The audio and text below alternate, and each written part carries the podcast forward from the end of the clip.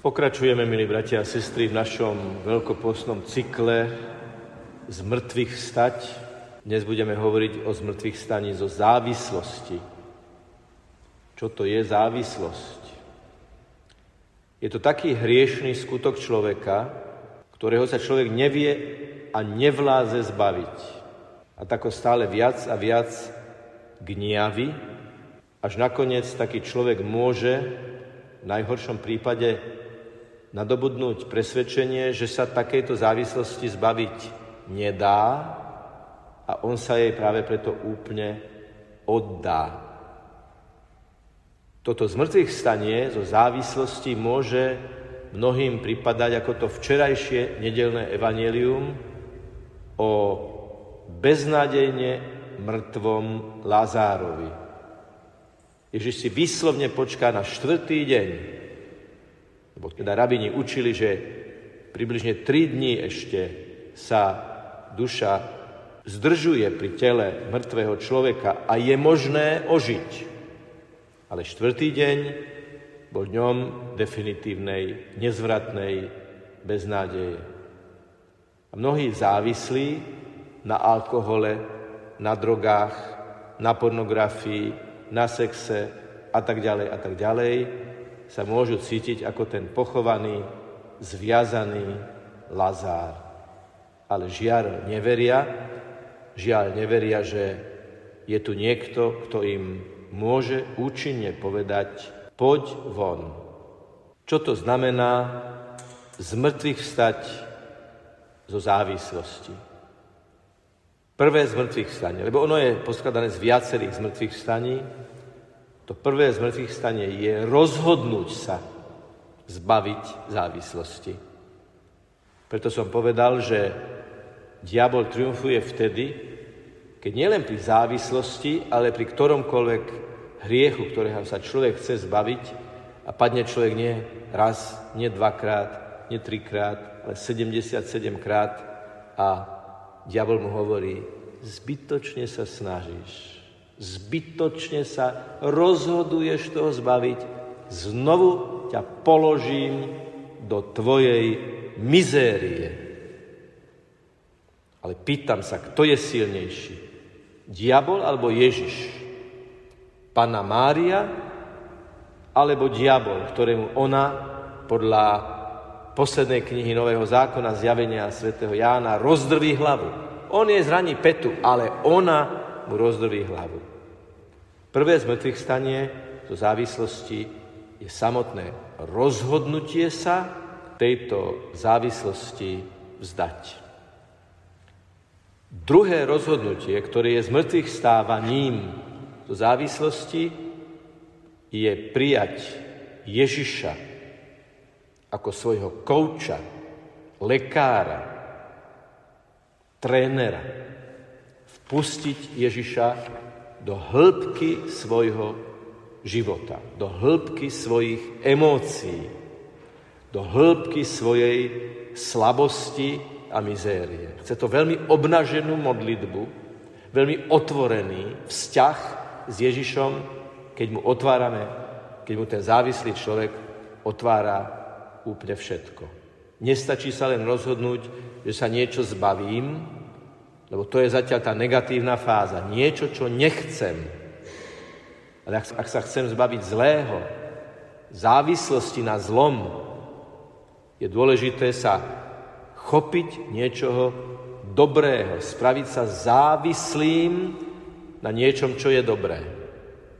A keďže závislosť zlá je vtieravá a chce preniknúť naše myšlienky, naše city, naše konanie, naše rozhodovanie, je potrebné urobiť sa vedome, pravidelne závislými, slobodne závislými na niečom, čo je dobré a oslobodzujúce. Čo by ste poradili človeku, ktorý vám povie, že som závislý na tom, na tom, na tom, na tom a na tom? Niečo, čo je pravidelné. Lebo závislosť je závislosťou práve preto, že je pravidelná. Tak prvé z mŕtvych stane už sme povedali rozhodnutie vymaniť sa. Druhé z mŕtvych stanie je rozhodnutie stať sa závislým na niečom, na čom som závislý slobodne, a to je Ježiš a jeho moc. A to tretie, a vás dá najťažšie, už nie je na úrovni, že sa pre niečo rozhodujem. To tretie je začať prakticky konať. A to znamená pravidelnú modlitbu. Nie je možné sa zbaviť závislosti bez pravidelnej modlitby. V veľkolepom projekte Čená kolo, kde sú skupinovo vedení a oslobodení z drogovej, alkoholovej a sexuálnej závislosti, je jedným zo základných programov spoločná modlitba. Lebo čo spôsobuje spoločná modlitba a modlitba ako taká? Závislosť je stále dotieravá, dotieravá, dotieravá. A modlitba je neustále volanie Boha do nášho vnútra. Pravidelne. Pravidelnosť je veľmi dôležitá v modlitbe. Kto by jedol i tie najzdravšie veci, s najväčšou a najlepšou nutričnou hodnotou, s najmenej tukov, s najväčšími vitamínmi, ale robil by to nepravidelne, nemá to prakticky veľký účinok. To, čo je dobré a oslobodzujúce, toho sa treba držať pravidelne. My to vyjadrujeme aj v očenáši, keď v strede očenáša prosíme o každodenný chlieb a prosíme, pane, chlieb náš každodenný, daj nám dnes. My, pane, tvoj pokrm potrebujeme každý deň, a teda v prenesenom zmysle slova pravidelne. Táto praktická pravidelnosť v modlitbe a v seba zapieraní a v konaní dobrých skutkov v pravidelnosti vytlačí postupne tú závislosť, lebo človek sa začne pravidelne zaoberať tým, čo je plné svetla a čím viac je svetla, tým menej je tmy. Ďalšie zmrtvých stanie je veľmi špecifické a týka sa jedného javu, ktorý je častý a to je recidíva. Niekto sa už vymanil zo závislosti. Už dni a týždne a mesiace sa mu podarilo, ako to oni hovoria, byť čistý. A vtedy príde nejaká krízová situácia, nejaký stres, nejaká zlá správa a Satan, diabol, diaballo, ktorý rozhadzuje, stále chce rozhodiť človeka, povie a teraz ťa zotnem. A ešte mu tam na zemi v tej mizerii šepká, vidíš, že sa to nikdy nemôže podariť. Vtedy treba kričať Ježišu, tebe verím. Alebo ako sveta Tereska z Lizie, sveta Tereska Ježiškova, keď mala pokušenia k ateizmu, veľmi naliehavé, v časoch svojho, v posledných týždňoch, mesiacoch svojho života, mala pokušenia neveriť, silné. Ona si napísala, Ježišu, ty si moja jediná láska. Si to napísala, aby to mala pred očami. Toto sú tie zápasy, toto sú tie zápasy aj v tej recidíve, kde treba povedať, nie diabol zvíťazí, ale Ježiš zvíťazí. Ježiš, ktorý zavolal 4 dní pachnúceho Lazára zo zavaleného hrobu. Žiaden kameň nie je dostatočne veľký a žiaden smrad hriechu a závislosti nie je dostatočne smradlavý, aby Ježišova vôňa, vôňa jeho lásky nemohla človeka z toho oslobodiť.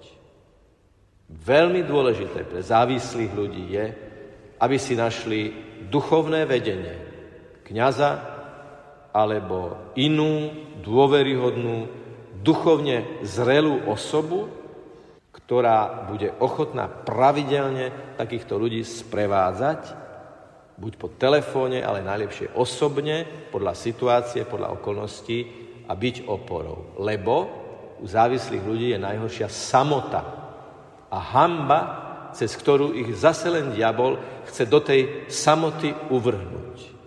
A čená kolo je práve o tom, že tí, ktorí sa už vymanili, tí, ktorí už sú slobodní a čistí, sprevádzajú a pomáhajú tým, ktorí ešte takí nie sú. Ale v nich vidia ľudí, ktorí to už dokázali a žijú o veľkej radosti a vydávajú sa aj o tomto svedectvo.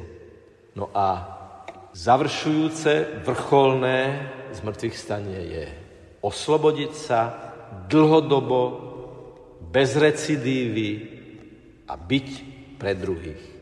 V projekte Čenákolo tí, ktorí sa oslobodili, si nežijú na vlastnom piesočku, že hurá, ja som zvyťazil, ale chcú túto radosť z tohto víťazstva Krista v ich živote odovzdávať aj ďalej a pomáhať tým, ktorí sú ešte na tejto náročnej ceste.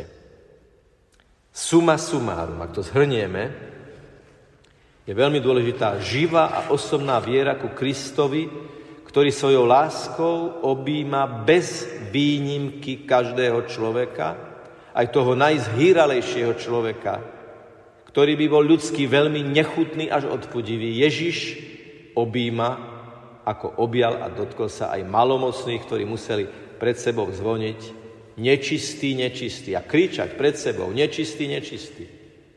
Lebo sa nesmeli k nikomu priblížiť, Ježiš sa ich dotkol, Ježiš ich objal svojou láskou.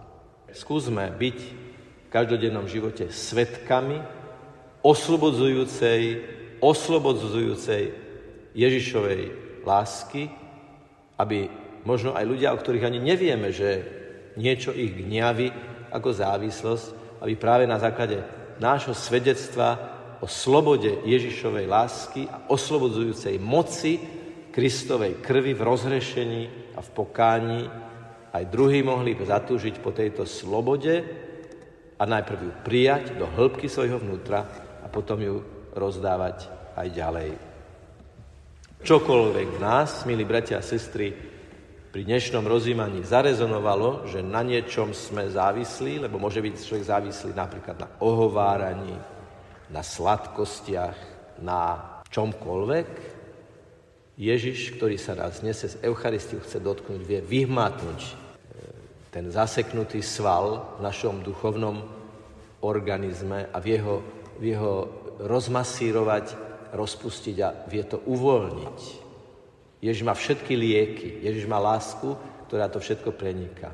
A keď ho príjmeme a vrátime sa do lavice, čo tak odozdať Eucharistickému Kristovi toto boľavé miesto nášho života a povedať mu, osloboď ma, Pane, pre lásku, ktorou si Ty miloval ľudí. Nech je pochválený Pane Ježiš Kristus.